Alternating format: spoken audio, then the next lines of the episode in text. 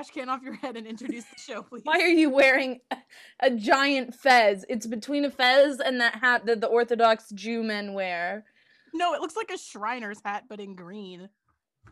Uh, the the the hat's shape is ambiguous. What's up, guys? Welcome back to Pizza Spins. My name is Emily, and I am here today again with our other illustrious hosts, Angel Winklepleck and Jackson Burnett. It is Angels Week this week, and we are going to be discussing an album by PJ Harvey called Dry. Angel, why don't you tell us a little bit about it? So this is PJ's like debut album. Um, it was released in 1992. She had only been like on the scene, I guess, for about mm, well, she started in 89, so I can't do math or 88. What is that like? Four. It's Four, four. years. Thank you. yeah, so she's only been out there for about four years, um, performing. Um, but this is just her like debut album, very raw, very emotional, and I'm very excited to get into it. So am I. I'm very curious as to what our receptions are going to be collectively, and I hope that they don't all sound the same. yeah, I think uh, I think this album. I maybe I'm being ambitious. Maybe I'm being Yeah, optimistic. watch your tongue. Watch your tongue. I think everybody's gonna like it. I think we're gonna mostly agree. Okay. okay. One of you is gonna say, "I know, I know, I've jinxed it, and I know it's over." But I, I wanted a brief moment of pretending. okay. Okay, so this for this episode, um, I'm not really gonna focus too much on the history. It's like kind of important, but there's really not that much. I know I said four years, but there's not really that much that's like publicized about Mhm. the the before times for this album. So I want to focus more on the music itself, and I want to focus on the enigma that is PJ Harvey. Word. Let's do it. So, yeah, a little bit of background. Polly Jean PJ Harvey was born October 9th in 69 to a couple of blues loving quarry workers and grew up on her family's farm in Corscombe. I think I said that right, in Dorset, England.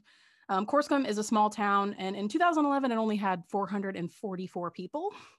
But that doesn't mean that PJ was starved for art and experience. Her parents were personal friends with Ian Stewart from the Rolling Stones, and acts like Captain Beefheart, Bob Dylan, and Howlin' Wolf hmm. took over her family's record collection. So this is like a really big music intense environment. Yes. I al- I already have a question. yeah, go ahead. What is a quarryman? I don't. I okay. I think Uh, I think a quarry that- is where you get rocks or Right? Yeah. something. A quarry's where you smoke weed. A quarry is where you get laid. yeah, you get laid, but then you get a yeast infection, so what's worth it? that no, that a quarryman is a member of John Lennon's first band. What? Glad we all have the correct answer. Okay, so the quarryman is what the Beatles were called in like the late fifties. Uh, still doesn't answer my question.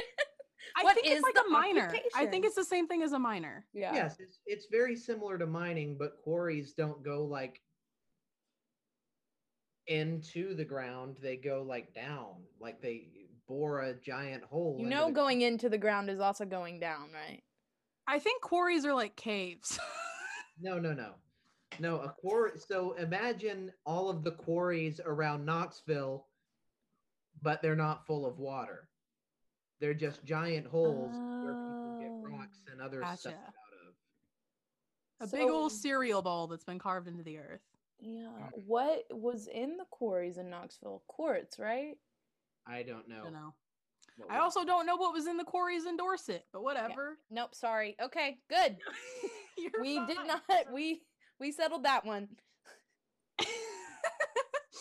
so w- with all this music uh, around her as a as a child, the way that teenage PJ wanted to rebel, she would bring home Duran Duran and new wave records, which I think is really funny. I like to imagine her parents getting mad because they're like big music people, and then she brings home Duran Duran, and they're like, "What is this trash?"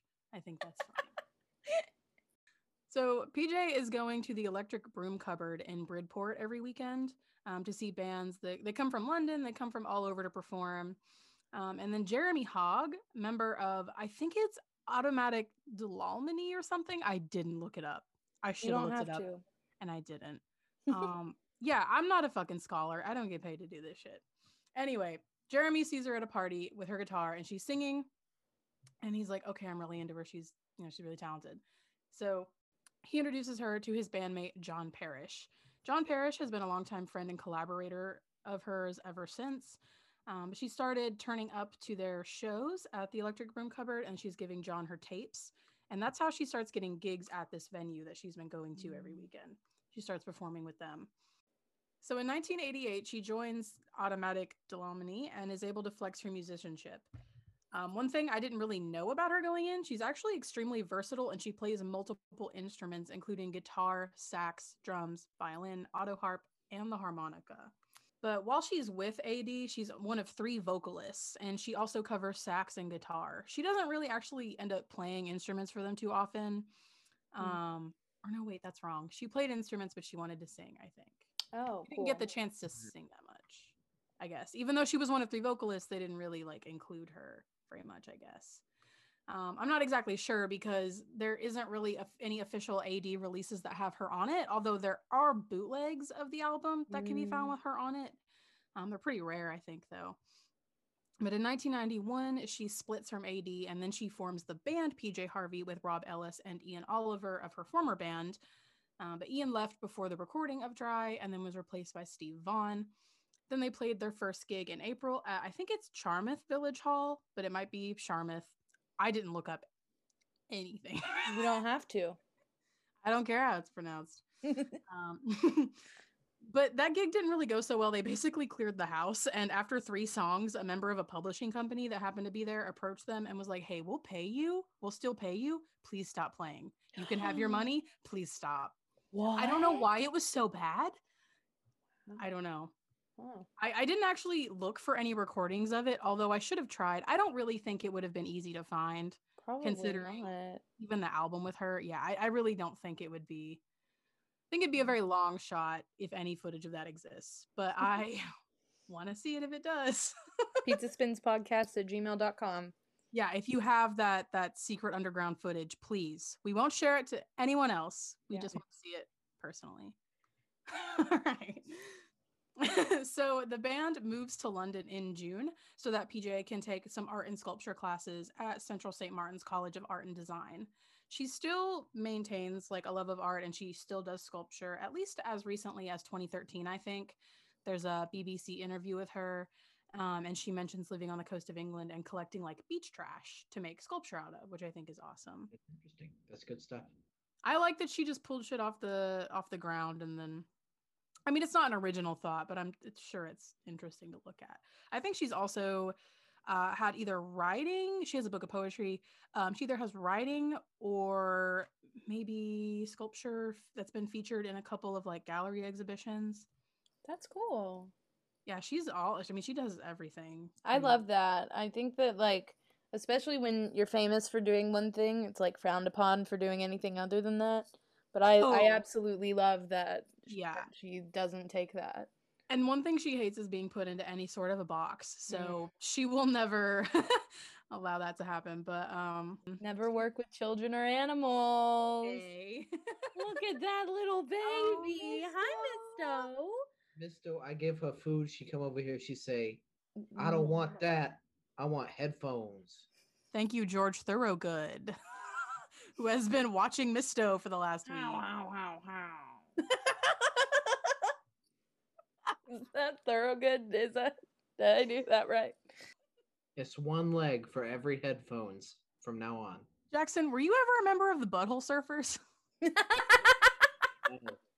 Call back. Sorry. All right. Oh yes, yes. yeah, yeah. So while PJ is in art school, they're also recording some demos and sending them off to record companies, hoping for good news, as all new artists do. And their demos actually do get them signed with this now defunct indie label called Too Pure, who releases their first single, Dress.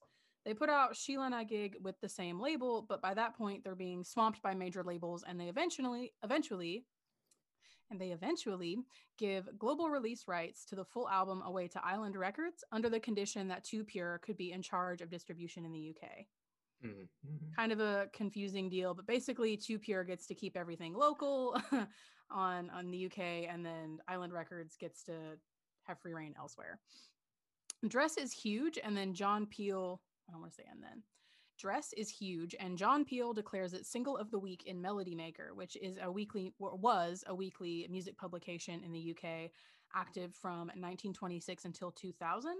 Um, it still is active. It's just rolled into NME now. New, uh, Oh, okay. That makes sense. um, yeah, and then in March 1992, March 30th, I believe, Dry was released to huge acclaim. PJ gets herself compared to Patti Smith, which PJ herself considers a lazy and shallow observation, but both have an image of a powerful independent woman making brash rock music. So I get it. I also kind of agree that it's a very easy comparison to make because pretty much the only two people that are like that. Every woman that's ever made music has been compared to Patti Smith. Absolutely, yeah. And what was Patti Smith compared to? I don't know. Who was before her? I guess nobody. But Much like Patti Smith, this woman can make music. wow, I like a few Patti Smith songs. No, yeah, but I mean that's definitely the perspective. Well, we'll talk about uh, the reception to Dry towards the end um, because male critics in particular have a lot of very interesting and confused things to say. Oh, I am sure that they do. it's very funny, but it was it was pretty bad for PJ at the time, which we'll touch on in a bit. Um, yeah, she gets compared to to Patti Smith, and then in a 2000 interview with Filter, PJ admits that the album is very extreme because she thought this would be her one and only chance to cut a record. She's like, I got to put everything into this because I don't know if I'm going to get another chance. She gets several more chances, but she doesn't know that at 23. Well, I think that's the only way you do get several more chances. Being a little philosophical artist here, but you know, lay it oh, all out on the line, and that's when people can really receive it and and want they want more. For sure. Yeah, she worked her butt off for this album, and people were very much there to support it, very much ready for it. Now we can talk about the album. It's out there. So in our in our timeline, it's been Mhm. released. We can discuss it. What do y'all have to say? I, am gonna I'm gonna go last. Okay. Do you have any questions for us first, or just No, I want to hear just raw, like pure thoughts, what you guys think, and then I'll give my opinion. okay? Well, Jackson, you are always so much better at articulating Yeah, music I stuff, so go it was first. Pretty good for an album of Patti Smith covers, although all the songs kind of. You did. Jackson, Jackson, I'm not physically next to you, but I'm close enough uh, that if I had my car right now, I would break break this bottle over your head. I'd bottle you. No, I liked the album a lot. It is my favorite of the ones we have done so far, Yeah. other than the Madcap Laughs, which doesn't count because I already Damn, I was really hoping that I would have like surpassed that. like. I mean, backup. I didn't make the album, but I don't think that I'll ever like. Wait, album you. I'm sorry, Jackson. Hold on. You aren't PJ Harvey. What? well, what are we? away. What Was are we doing hair? here? was, Was it it the supposed to be hair, an the different episode? accent, or the complete lack of musical talent? that gave it-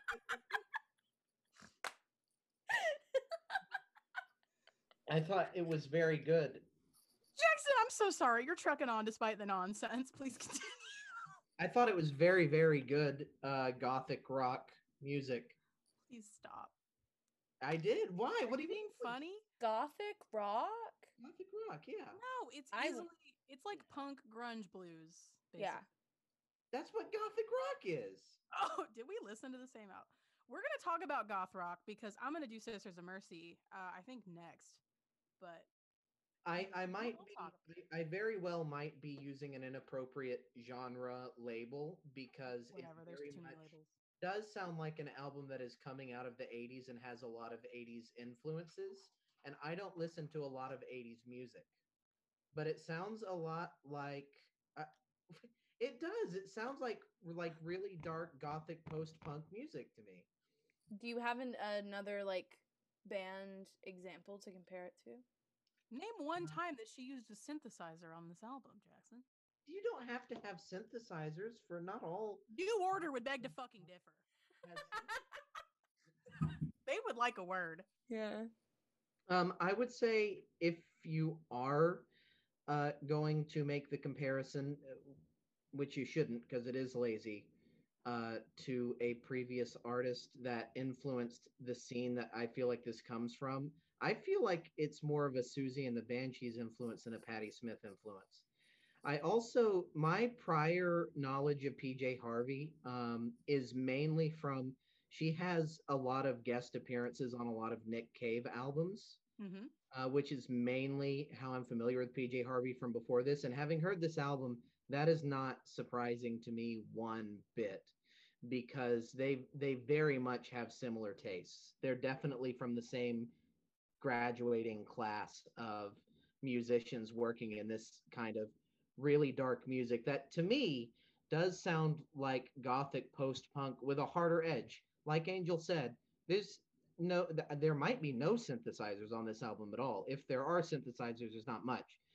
Um, but it still to me all has this very dark gothic edge that takes some of the you know the bass playing styles some of the vocal styles of post punk and goes harder with it I Uh, get it. I just think that that read more as blues to me than anything else. Mm, i can see that But I don't sure. disagree. I think they're related. I mean, Yeah, it's kind of a fine line. Yeah. Yeah. i guess what would make this different from gothic post punk now that i think about it would i think i agree it would be the lack of synthesizers for sure Yeah, I mean, it's not like it's required. That was that was Mm. a joke, but it is a very common. I mean, it's kind of hard to classify, or or it may just be that I don't have enough experience with the genre. It feels hard to classify, but I can definitely name other artists who make music that remind me of it. And Well, it- If this helps you classify it, uh, most people do lump at least these first two albums hmm, um, in with, actually maybe first three albums in with punk, of course, also with blues. And, Yeah. um, Yeah, usually when I see it described genre wise, it's like blues punk. mhm. yeah, or like sometimes grunge gets thrown in there as Yeah. as the years progress. It- but Uh, the bass playing on this album, especially the first three tracks, is the best bass playing that I have ever heard outside of jazz. noted. I'm gonna learn how to play every song on this album. Yeah, learn Joe Yeah, because I feel like that's that isn't that the song where the bass is like or something like that. I'm I- I'm no bassist, but I I really Sounds like like that. you sound like they call they call him the human bass. It's actually Adrian Belew playing a regular guitar. It's Adrian Belew just opening his mouth. Apparently, Steve Vaughan played bass on the album. yes. Does not have a Wikipedia page, so I guess he didn't do much else. But I respect Steve a lot. Well, the thing about PJ Harvey is that she does become a solo act uh, pretty soon after this album. I think Rid of Me was recorded as a band, and then after that, I think it's solo. She does have like a touring band and people that, like John Parish, that regularly collaborate with her. Um, but yeah, there was never really like a solid band. She's not, I don't want to say she's not like a collaborator, but she's definitely more of a more of a solo Mhm. person for the most part. Um, I don't know But how to describe that better. My my main thoughts on the album, if I Mhm. could sum it up in one brief blurb, is that as soon as the bass line got going on the first track, I was like, I really like this album, and then I never changed my mind.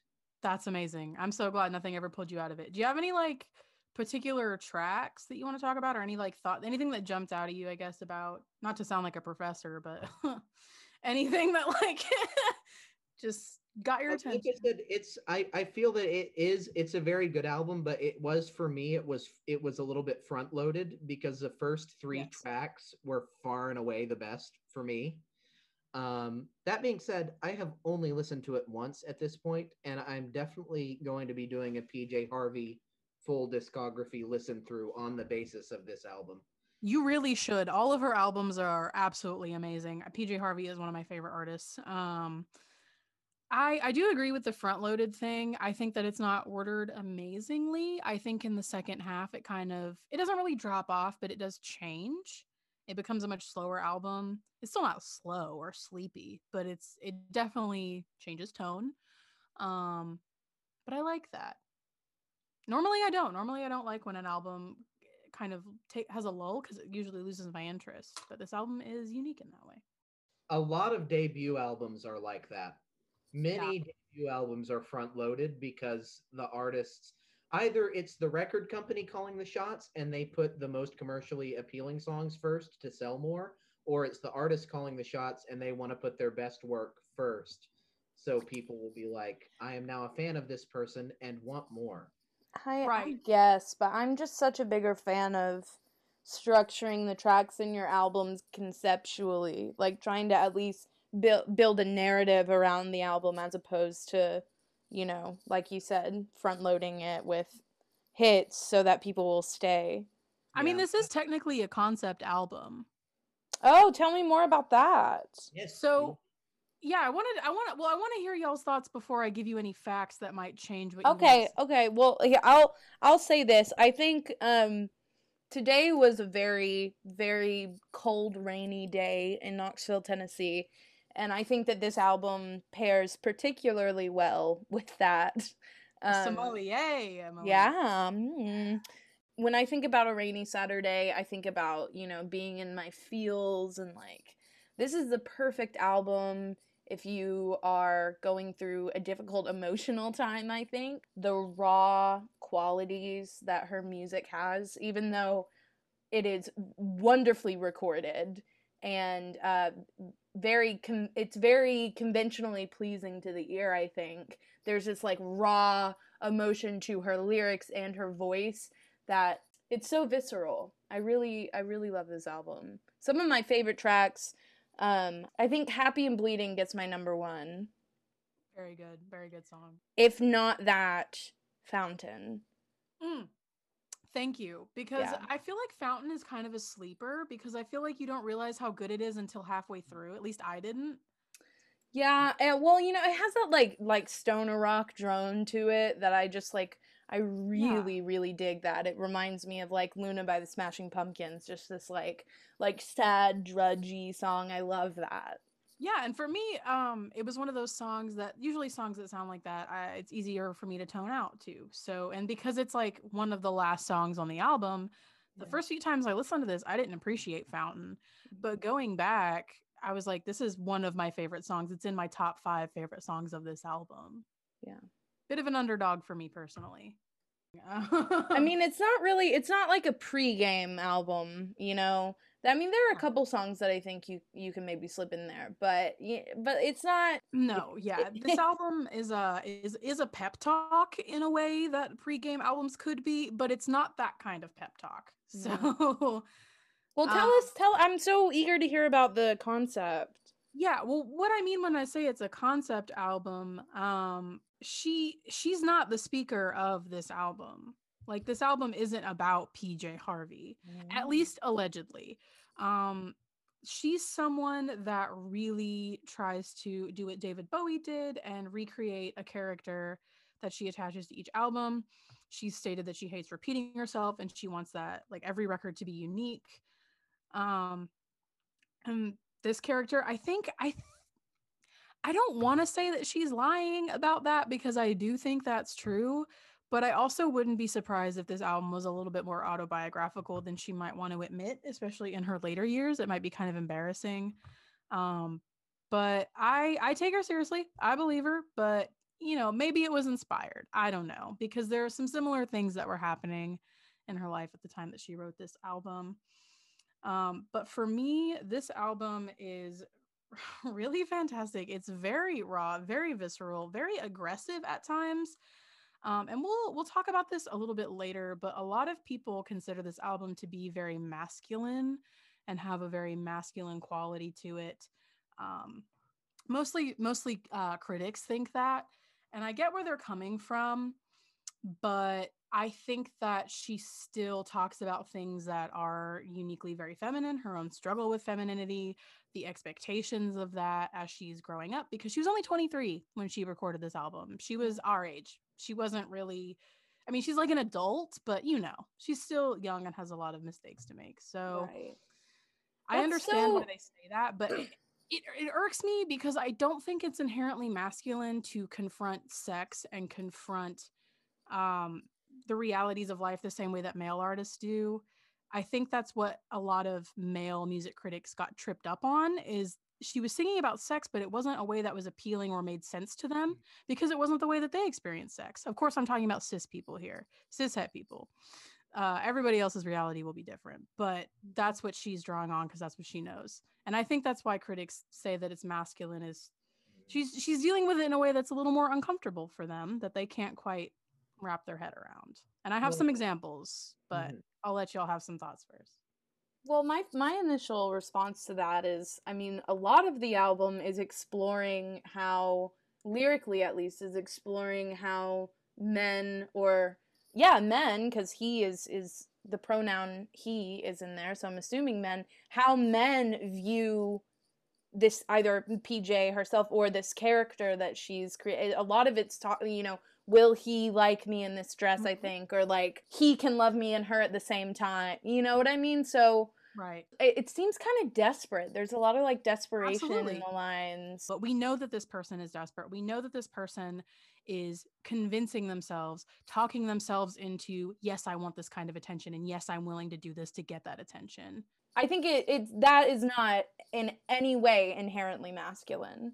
No, Like- this is a very self-sacrificial. At least a couple of the songs are very self-sacrificial. I mean, there I understand why they think that, but I think they're confusing aggression and passion and Vulnerability, um, yeah. with masculinity, which is weird because it's not usually associated with masculinity, but like being honest and and mm-hmm. confronting your feelings is not inherently masculine. I think what's what really confuses the critics is that she's confronting it in a way that is not meant for men.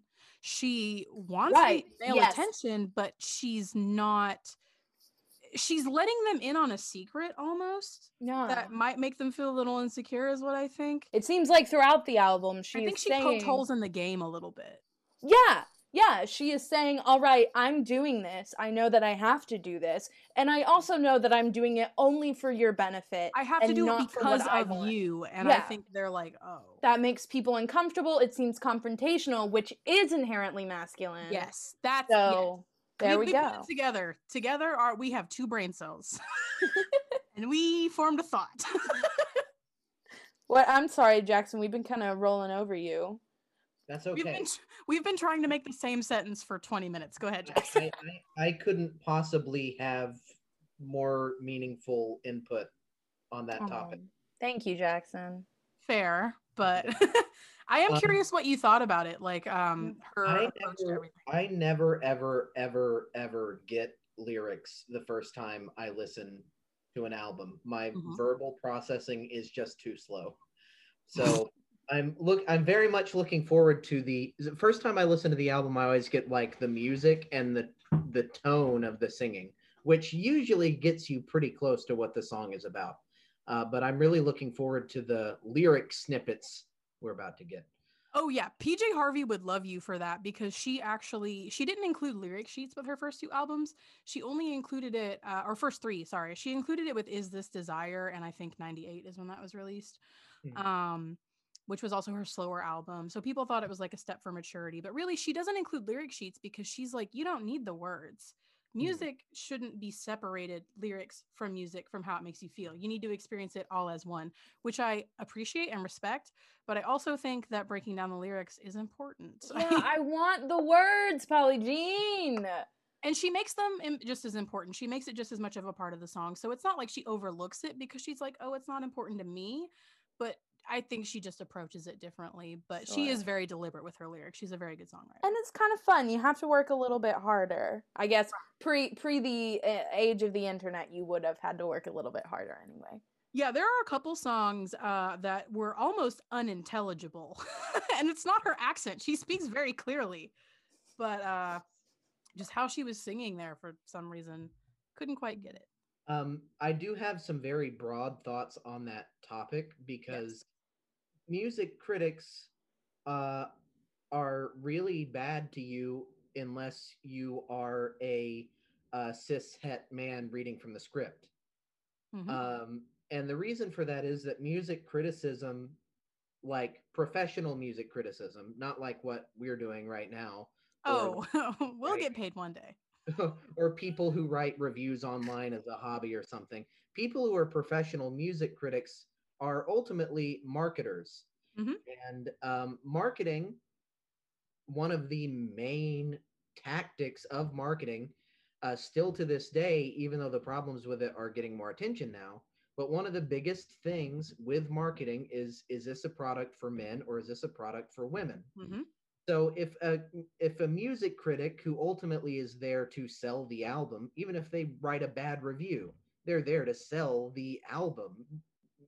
Ultimately, is what professional music criticism is about. If if it's not like clearly for men or clearly for women, they're they're like, yeah, they're in a huff. like, Where do I put it? the only way we can sell this is by calling it an enigma. I guess it's my turn for thoughts about the album and then lyric breakdown. Sounds good. Or I can I can probably uh, roll the two into each other because they're pretty related. Um, Yeah. While I think it's ridiculous to say that this is a masculine album, I do appreciate that there is an androgynous quality to it that I really appreciate. Not necessarily because it's aggressive or because it's vulnerable or anything like that. I just I think it's inherently androgynous because PJ Harvey is inherently androgynous. Um, I don't know how much you guys know about like her personal life.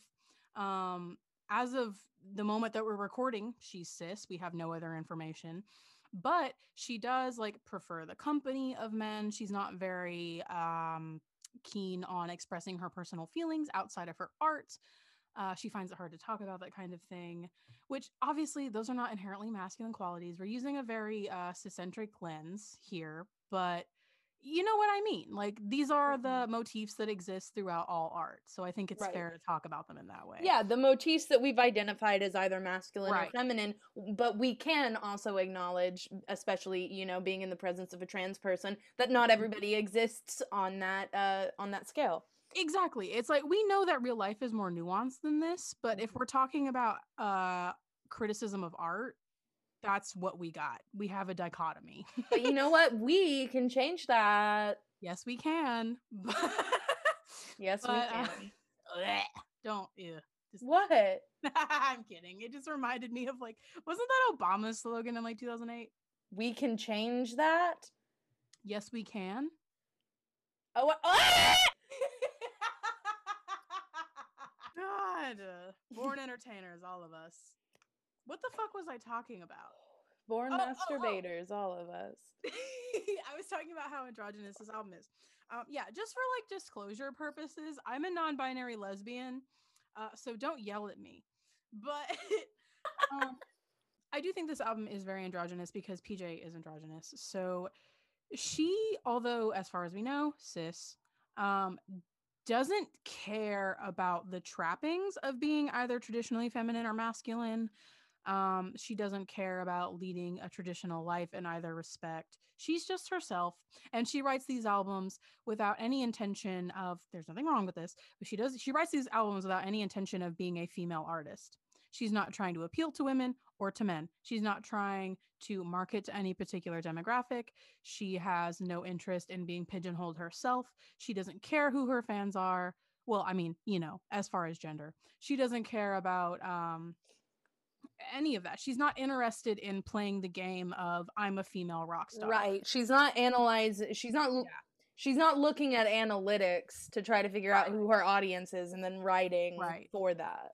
I think when you compare it to people who, although I know Courtney didn't really want to be pinned like this, I think if you compare it to like Hole or like Riot Grrrl albums, which were her contemporary or Riot Grrrl artists, excuse me, which are her contemporaries, Right. um, the people that she's not producing alongside because they're in different countries, um, but for the most part, um, like they're just different scenes. Mm-hmm. but she's still just doing something entirely different but it's somehow just as impactful Mm. um i, I don't want to diminish riot grrrls um like riot grrrl punk or anything i have i like it i have no problem with it but i appreciate that she's just doing something a little different at the same time so it's still just as powerful it's still just as feminist in its own way but it isn't inherently uh gender specific really Yeah. Yeah. Yeah. It doesn't follow the traditional third wave feminism movement of leaning into aggressiveness. well, a, I think uh, third wave feminists are trying to not distance themselves from sex, but they're trying to say, I I want sex as an individual and I want it this way, right? right. But PJ is like pleading still. It's Yeah. still almost trad the way she's like, no, I, I'm I'm leaning into this thing that I've been taught forever. Instead of rebelling against it, I'm working with it, but it's making me miserable. And she's admitting that instead Yeah. of saying, no, I'm stronger than that. She's like, no, I'm not stronger than that, but I'm gonna be. But she's filtering that concept through an androgynous lens, Yes. which is what makes it unique to Riot Grrrl. Yeah. Yeah. So that's why I like this album so much. Even though I'm non binary and a lesbian, I love this fucking album and I find a lot of the songs on it really relatable. Well, we can all relate to that f- feeling of desperation, just desperately wanting to be liked or wanted, which this album reeks of. That's why I say it's a really good breakup album. Absolutely. And since I'm AFAB, I'm assigned female at birth, um, I do understand the experience of like, you know, compet and wanting Yeah. to uh, appeal to men, even though I don't give a shit what they actually think. I've been taught that I'm supposed to. yeah. So part of me does care, but not in a real way. And I'm suffering the whole time, you know? yeah, that's what this album's about. Yeah. All right. Uh, another song that you guys want to discuss? No, I you don't. want to hear Angel's favorites because I, I seriously, I do not get lyrics the first time. I have no idea. well, my favorites are in no particular order Dress, Victory, Sheila Gig, and Fountain. I know that Dress and Sheila Gig are singles, but they're singles for a good reason. I think these songs are fucking bangers. I mean it. These songs are so fucking good. Um, and I know that uh, in the case of Dress and Sheila Gig, they are there are a lot of repeated themes in this album um, especially between these two songs. And there's a lot of repeated religious themes. There's a lot of biblical themes specifically. Um, like the entire song "Hair" is literally just her retelling uh, Samson and Delilah. Right. But um, I forgot what the fuck I was saying. These are my favorite songs. These are your favorite songs. These are my favorite songs. Okay, yeah. Um, I want to talk about Sheela-Na-Gig really bad because I I really like it. Do it. this is obviously uh, another attempt at seduction. Uh, you know, she's saying, "Look at these childbearing hips. Look at these ruby red, ruby lips. These work strong arms." It's almost like a primal example of what our like monkey brains think is sexy. What is Right. best for propagation. It's very, very rudimentary. It's not sophisticated stuff. Right. I really like that. Um, like a, like a suitable mate sort of thing. But then she also says bottle full of charm. So she's like, look, I'm not just a body. I have a brain too. Like, be interested by something. Come on, I'm giving you everything. Um, and I also thought uh, another example of the humor is the gonna wash that man right out of my hair thing from South Pacific. My mom used to sing that all the time when she would wash my hair, so I really liked that the first time I heard it. Oh, that's so cute. yeah, it's very cute. I liked it. Um, I, I like her humor throughout the album because I think it is a very dark. Uh, I don't know if it's like a self-depreciating album. It can know. definitely come off that way. I think with Yeah. a, a less complex view of the female experience, it can Right. come off self-depreciative. Yeah. Yeah, I think on on first couple of listens, if you're not really listening hard, you might think uh, you wasn't that hard, but I think you might think that it is just like a woe is me kind of thing. Sure. um but I, I think she is making fun of herself in a little bit but i think she's i think i think she's self-aware to know that it's ridiculous to feel this way but it's like inescapable at this point Certainly, this entire album reeks of self-awareness. Right right and then she's like i've been trying to show you over and over she's like i've been trying to do this like it's almost like a stubborn like please think i'm attractive and just not letting go of it Yeah. Uh, so maybe this isn't the first time that this speaker has has tried this with this particular person. Um, I also like the dirty pillows reference to Carrie. I thought that was very funny. Um, I didn't get that. Yeah, like uh, uh, Carrie is wearing this revealing dress in the movie. Uh, it's not really that revealing, but her mom's an insane person, so Right. she sees her and she's like, "Cover your dirty pillows," and I just Oh, I yeah, or like that. forgot. yeah, it didn't click with me immediately either. And then I like rewatched the original Carrie, and I was like, "Oh my god." Yeah. wow. yeah, she pulls so shit from everywhere. Um, do you guys have more thoughts? Oh, oh, I guess I should explain what a Sheela-Na-Gig is because it sounds like I've been saying nonsense. Um, did you guys look it up? Do you know anything? No. No. Cool. So a Sheela-Na-Gig is a statue um, found in the UK, uh, mainly like England and Ireland. Um, and it is a, uh, I, I guess typically a woman, um, but it's just a person with a vagina, um, who has like a crazed face and is holding like this engorged vagina wide open, just like with their hands. Wow. It's a fertility statue. yeah.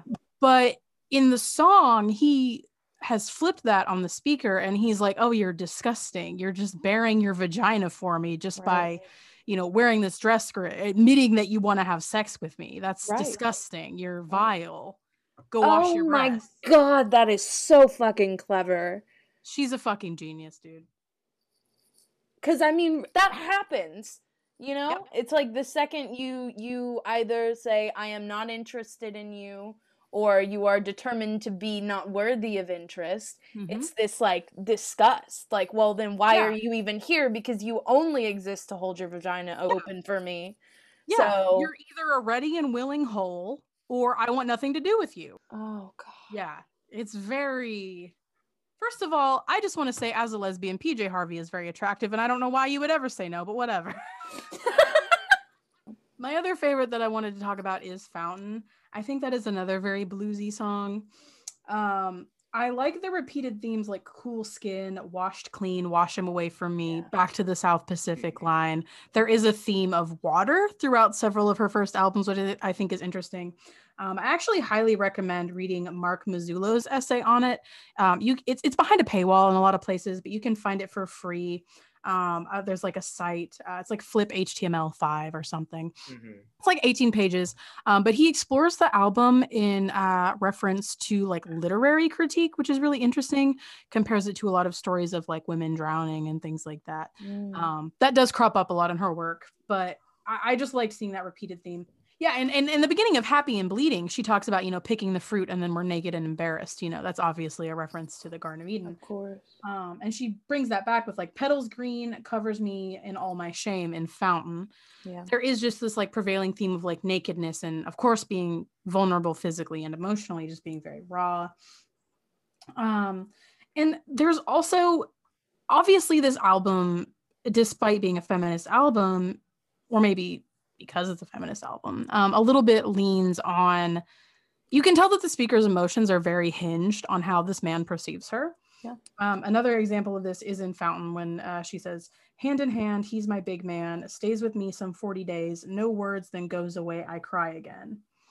And then the song ends with her saying, "On my hill, I wait for wind," which I presume to mean uh, to like carry her away from the situation or something, or just for something else to like lift her up, basically. Right. Yeah. Yeah, this is someone who's, and I've been there, you know, not on the man, but you know, very dependent on how someone else is uh, perceiving her. Yeah. Sure. I do want to talk about after the album's release because that is also pretty important for PJ as an artist. Um, she's always been very wary of the press and media attention. She doesn't really give many interviews, as I said earlier, but she's very concerned with her public image. Um, not in the way that she like curates it, really. I mean, kind of, but more so that she avoids curating it. PJ believes that the media and the general public view her as this blood guzzling she demon who wants to tear out and eat the hearts of men, which is probably correct, but she doesn't really want people to know that, I guess. and in some ways, she does like embrace this raw persona. In a 2017 interview, she said, It's important to witness suffering and have music and lyrics as a witness to something happening. That particular quote was in reference to her 2011 album, Let England Shake and the Politics of England, but it still says something about how she approaches songwriting, I think. I think that's still very telling.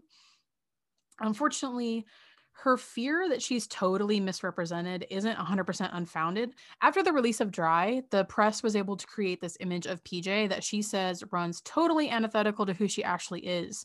Like I said, the speaker of Dry isn't really Polly Jean Harvey, but it's just a spurned lover desperate to please a man, even at the expense of her own comfort and morality.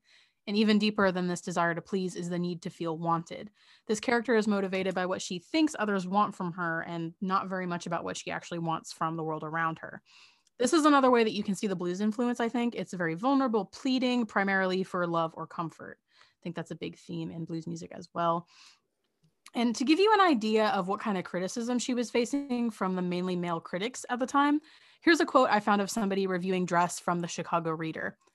Instead of sounding like a brazen sexual adventurer, she comes off more like a dial a gal for Sigmund Freud's 1 900 sex line. Fuck off, man. I didn't ask you. I don't know what that means. It's like you didn't even listen to the fucking album. This is not a sexy album. This is not promoting sex. This is a sad album. Jesus, grow up, Grandpa. oh, it's bad. And he was not the only one. Um, a lot of critics, especially then, as I said earlier, they saw PJ as masculine. Um, a couple examples of that. In 1993, former melody maker writer Simon Reynolds said that Polly Harvey's songs derive their savage energy from a conflicted attitude towards masculinity. And to which PJ responded, I choose not to analyze myself, and I like wearing dresses. I don't know if that means I'm not a tomboy. so, Why does everything have to return to the binary? Like, why? because when it comes to female musicians or even uh male musicians that bend the binary in that way it, it's just a fixation they cannot move on from anything Well, right, yeah. Everyone has to determine whether or not you're a woman or a man so we can f- continue to form Mhm. opinions about you without really just learning who you are. yeah yeah just take all the work out of it for me and ascribe to the system that's already laid out for you please that's what they want Yeah. Um, after the release of To Bring You My Love in 95, some expressed that it was strange to see PJ in a dress. So people still carry that after dry, but I don't really I don't understand where that I mean I do understand where that comes from, but it is very very frustrating. Not even just as a fan, but as a person. Honestly, I think she'd she'd be more understood as an artist by her audience if she was pop if she was be- coming into popularity now. Maybe. I mean, she still is. Well, okay. I, I guess she's not as popular with a certain age demographic. I actually No. don't know if I've met any uh real PJ Harvey fans. I think the only other PJ Harvey fan I've ever heard of is friend of the show Captain Ed. Captain Ed! Whose Twitch stream you should absolutely watch. It is a I love it. I love watching. I think it's every other week now.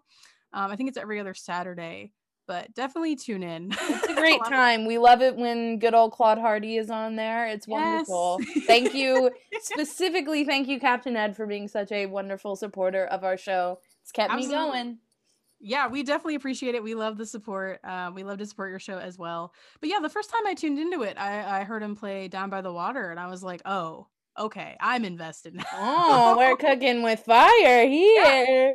I have never met anybody that's a PJ Harvey fan, but I know she's popular. I know her albums are very successful. She's critically acclaimed, but where are they in the wild? I'll I didn't know PJ Harvey before you turned me on to her. That's insane to me. I mean, I kind of get it because I guess she was like really coming into it before we were born. Well, yeah, but we listen to tons of artists that are dead and gone. I mean, You're right. It's really, it's just, I think it just has to do with what makes mainstream media and like, Yeah. no, this is totally something that's up my alley as far as like musical taste. Um, it, I I just never saw it because I was too busy looking at, you know, I don't know, fucking Panic at the Disco and the Veil and all the shit that was popular when we were teenagers. I'm really surprised that you never came across PJ Harvey and looking at Riot Grrrl. I know that she's kind of Mhm. a juxtaposition to Riot Grrrl, but she's still like Courtney Love said, Polly Jean Harvey is the only person who makes me know that I'm shit. Yeah. So she was very influential to the Riot Grrrl. She was a contemporary, like I said, of that scene, even though she wasn't involved in it. She was the same age range, making not the same music, but music with a similar statement. Yeah, well, I really only listened to like poppy Riot Grrrl, so you know. That's fine. There's nothing wrong with that. I was just surprised that you hadn't come across her before. yeah, no, I mean, again, I wish I had, but I but looking back on it now, having a little bit of a greater perspective on music, I was definitely only exposed to like Bratmobile and you Oh, know, Bratmobile.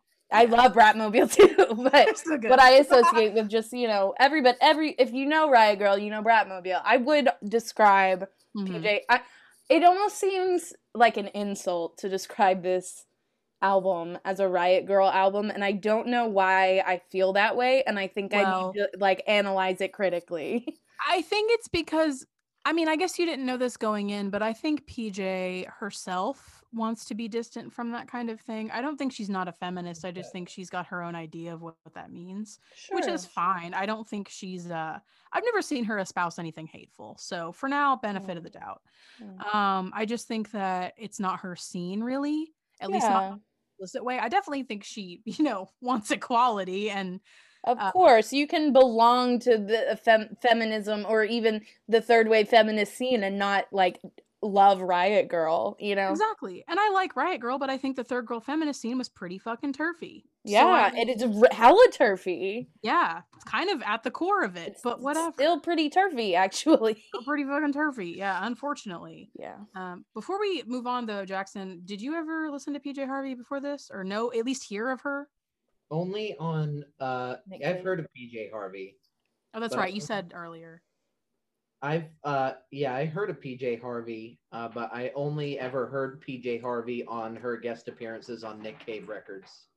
Yeah, yeah, and never- they they dated for a time in the mid '90s. I'm not sure if that was around that time or after. God, but poor Nick Cave.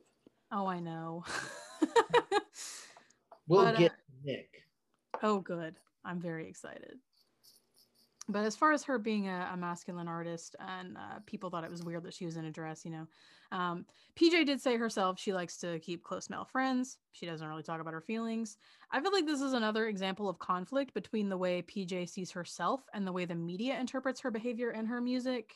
Mm. Um, to me, I, I can understand why her work is viewed as masculine. However, I do think a lot of the songs on this album in particular deal with femininity and the expectations of womanhood in some form or another. So I don't think that's I don't think it's 100% right or wrong to say that it's a masculine album. I just think it's an androgynous album. Yeah, I think, you know, we should just always be criticizing why we are calling things, you know, masculine or feminine and what our definitions of that even are, and especially as it's changing and continues Right. to change. Yeah, very important to unpack that in uh, in just your everyday life. I think again, viewing it through an artistic um, lens is different than on like a personal level because I think we have different. I, I think you can acknowledge that like the moon is a feminine motif without saying the moon is a woman. Right, yeah.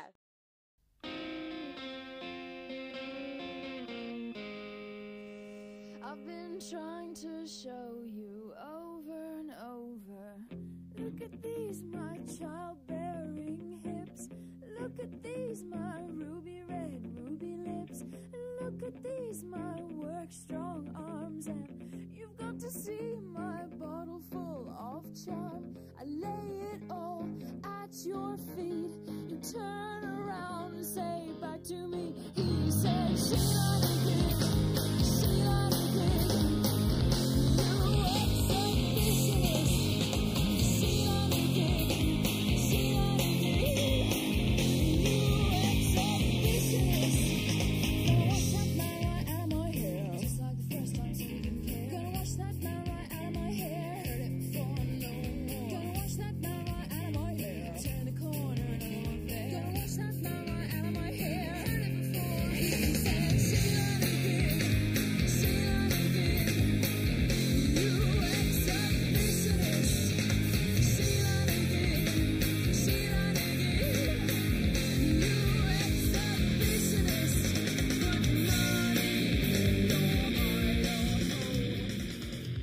But since Dry, PJ has released 10 full length albums and four compilation or demo albums. She's received the Mercury Award twice. She is the only artist so far to do so. She got that for Stories from the City, Stories from the Sea, which is the album that I was originally going to cover for PJ Harvey. But this album just spoke to me a little bit more. I felt like there was more story to it and more to dive in on. So I ended up changing my mind. Um, she also gets the Mercury Award for Let England Shake from 2011 and she's been awarded an MBE from the Queen. If you don't know what that is, it's member of the Order of British Empire, and it's the lowest ranking honorary honorary award that you can receive. I mean, Ed Sheeran's wall-eyed ass also has one, so but PJ deliver PJ deserves it. I'm sorry, I just hate that Ed Sheeran is looking at fucking New York and California at the same time. Stresses But I, out. lo- I wasn't looking for a promise or a commitment, but it, it was never just fun, and I thought we were different. We can talk all day about what a pile of fresh garbage Ed Sheeran is. God, you know, I think if we have a Patreon, if we're like at that level at some point, we should do a special episode like once a month for an album we fucking hate, an album we despise, That's Can't so sexy. and just shred it. I love that. I think that'd be very fun. I mean, my God. obviously, we don't want to disparage the artist, whatever. I'm sure Ed Sheeran's a nice dude. I'm heard, I I think heard we can disparage the artist. I heard from Joey Fatone personally at Fanboy in 2015 that Ed Sheeran is very nice. So I don't want to slander him, I don't wanna heard that, slander him. uh, but I think his music sucks shit. Isn't he like a creep? I don't yeah, know. He looks like one. Creep. He hangs around in bars and Uh-oh. hits on women, and when they turn him down, he's like, I was oh. never looking for a promise or commitment. I'm sorry. I'm sorry, Jackson. Good to hear, folks. Joey It's Fatone true. from NSYNC fame is a rape apologist. he hangs around in bars, he hits on people, and then when he gets rejected, he's like, I'm Ed Sheeran, mate. You can't turn me down. I'm a famous, I can purchase you. You don't have to tell me you're Ed Sheeran because I already know because you look like a fucking stoat. A stoat? A stoat. It's in the weasel family. Look it up. What's a stoat? Oh, and I thought you meant Ron. I thought you were talking about Harry Potter. All gingers don't look the same, Emily. Son of a bitch. I was already thinking Weasley, and it just. Great. Now we're gonna get canceled for Joey Fatone slander and inter-white violence. Uh, White also, white there crime. are a No, we'll of- get sued for Joey Fatone slander. there are also a lot of rumors that um, Ed Sheeran and Leonard Cohen actually used to hang out on Jeffrey Epstein's plane. We actually really have to stop because I don't. action. Oh my god. He can't drag different random people through the mud every episode. I put in listen, I put in the primary source on last week's episode. I put in the clip of Courtney saying those words. So Yeah. it's it's not us. Okay? Yeah, if, if it's slander, talk to Courtney Love's lawyers because we Yeah. don't have any. For Back sure. off, Cohen. Isn't he dead? Leonard Cohen has died. Yeah. So what is his Right now? Fuck.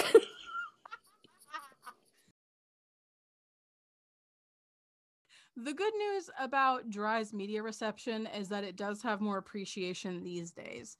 In 2016, Laura Snapes wrote for Pitchfork It's a young woman's desperate and naive attempt at seduction, where riot grrrls in the Pacific Northwest were pouring acid on the grotesque mating charade. Harvey, fresh out of her first relationship, intensified the danger by playing the willing ingenue which kind of echoes what I said earlier. She is embracing, in a way, um, the dance that at least cishet people do um, with each other, particularly, you know, cishet women, cishet men, uh, women dressing up like the clown and dancing and hoping for something, hoping for some shred of validation. Jeez, man, that's a really wonderful. And I'm always so amazed at the way music critics just put things into words that I cannot, in a way that I cannot. Just that was a beautiful way of describing that album. I think much better than saying it was very masculine.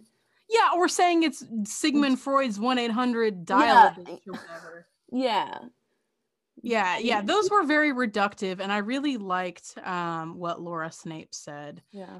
Well, I don't, I'm not sure, but I would hope that Laura would have had a similar insight, being much closer to the subject in '91 than the male critics would have. Not Sure. saying that if you're a man, you can't write about it, because again, You don't have to apologize, Angel. I'm not apologizing. I'm just saying Mark Mazullo does a really good analysis of it. He's very uh, critical of the other men that write about this album. Um, and he doesn't fully distance himself from it, but he's like, I don't think that that's a correct way to approach this at all. Again, I, I highly encourage you uh, to read it. Let me actually pull up the name of it instead of ju- that way you can search for the article because that's going to be the best way to find it. We can Um, we can um link it. We can We should in the bio. Yeah, we have. There's a there's a free version of it, but it's called "Revisiting the Wreck." PJ Harvey and the Drowned Virgin Whore. 18 Great. Really good. And that'll be on the Instagram. That'll be on the Instagram. We'll get that set up. We'll we'll connect a little link tree so everything's right there for everybody. Yeah, yeah. Angel, you have done such a good job on this, and. I just like thank you so much for exposing me to this album. I just want to say that. Yeah, please, uh, if both of you like it, please explore. I'm glad I wasn't wrong, by the way. I'm glad we all enjoyed it, but please explore her other work because they are all very distinct. The first three albums are kind of in the same vein, but after that, she really branches out. I know you guys have probably listened to Stories from the City because that's what I originally was going to do. Um, hopefully, you guys see that as a different lens because a little snippet about that uh, album, she deliberately wanted that to be very different from her past albums. So I think if that's the first album you hear from PJ Harvey, it's a bad example because it's very unlike anything she's written. Um, she deliberately writes it as a departure. It's much happier. It's much um, it's a little more superficial. Um, not not all the way through. There's definitely more depth to it than that, but um, it's essentially just a standard pop record. She just wanted to write a happy record. Right. Um, but with these, I think you understand a bit more about her and her artistic approach to things.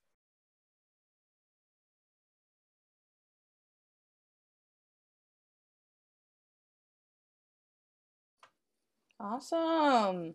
Is it pizza time, Jackson? I think it might be time to talk about the pizza. And Jackson hasn't eaten it again.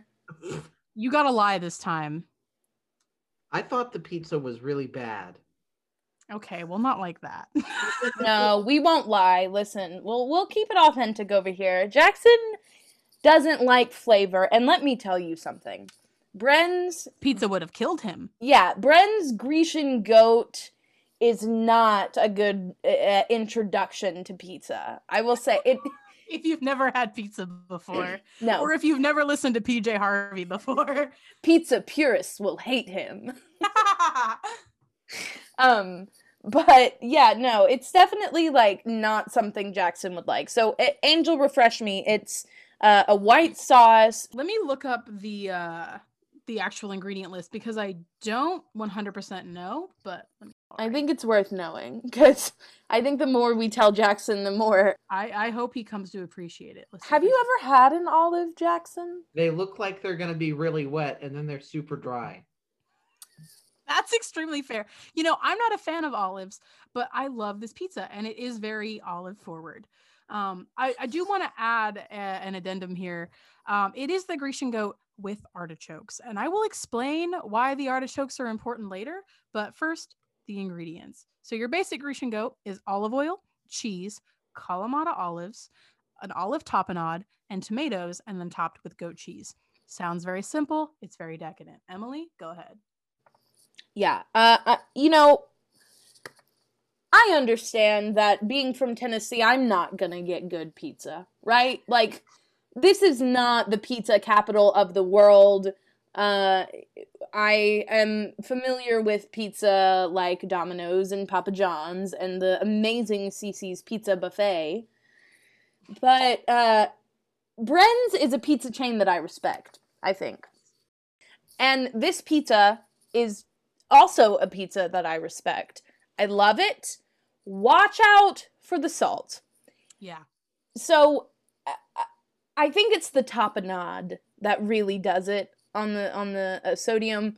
I don't really know what is in it. It really just tastes like olives and sea salt or whatever, but um it can be a lot. So be careful. That's why I think the artichokes are, you know, a sublime addition because it, it definitely cuts through that saltiness. But if you like that, if you like a little Mediterranean on your pizza, you will dig this. And the other thing that I will say if you are going to order this on a date or around someone that you may kiss, bring a toothbrush because man, it is fragrant. If you can't handle here. me at my most vampire repellent, then you're not worthy of anything, buddy. But I mean, other than that, I seriously, I think I'm gonna give this pizza a, a nine out of ten. Yeah. Uh, everything was good. Crust was great. It had that sort of, you know, it melted a little bit in your mouth, but it wasn't like uh, uh, soggy, and it wasn't stiff like cardboard. You know, we weren't like Mhm. gnawing it off there. Yeah. Eh. yeah, and just as a side note about tapenade, that is chopped olives, capers, and anchovies. I believe the anchovies are where the saltiness comes from. Yeah. I ate anchovies tonight. Congratu- congratulations. Dizam. So, Jackson, having heard all of that, what do you think your opinion of this pizza would be? That's an abomination. That's too much. Too much what? Every just take it down to the cheese. Oh, Jackson. Maybe the salt can stay. Jackson, you have no respect for be good. culinary innovation, I swear to God. Emily, your description of the salt sounded really great to me. What what about it sounded great? So much salt. There is a lot of salt. Jackson, you can't just for two episodes in a row not eat the fucking pizza and then have an opinion. You need to pick a fucking lane. Olives don't go on pizza. You're a son of a bitch. All all the only place that olives go is on pizza or on an enchilada. Anything else is sacrilege. Okay. Uh, I love What? a good salad and olive No. on a sa- Are you joking? An olive on a salad is the worst fucking texture I've ever experienced in my life. Th- the texture does not change from the salad to the pizza. It does. I don't know why. No, it, it The base is actually doesn't. The base is different. Jackson, you're also autistic. Can you weigh in? The only thing that capers are good for is if you're out of ball bearings. Thank you. Thank you for the dad joke. That is really the best thing you could put to this since you didn't try the pizza. all right, all right. So what I think about the pizza, obviously I love it. I I do think the reason M M already said it a little bit, but the reason I I opt for the artichoke edition, although it is an upcharge, the the artichokes balance out this pizza. I do think that on its own, it is a little too salty. It's very hard to eat more than like one and a half, two pieces because of the tapenade. Mm. If you're a big salt fan, you're gonna fucking love this. That being said, it's not overwhelming. Um, but I do think the artichokes help cut it and make it just a little more pleasant. There's nothing wrong with it, it is, but there's also nothing wrong with adding the artichokes to improve it, you know, if Yeah. that's your speed.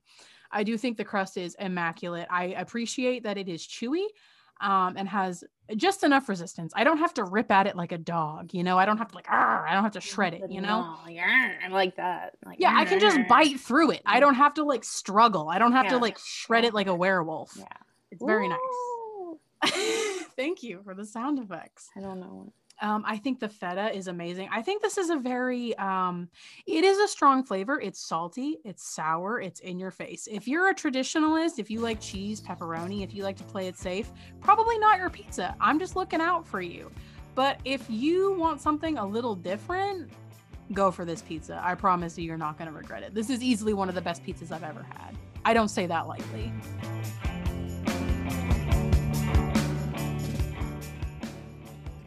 Well, listeners, today, the day we're recording, uh, electronic music fans the world over received some sad news. Uh, one of the genre's most promising up and comers, uh, British artist Sophie, uh, unfortunately uh, died uh, in a tragic accident. So, next week, we are going to be covering an album that all three of us really enjoy 2018's Oil of Every Pearl's Uninsides. We look forward to seeing you then.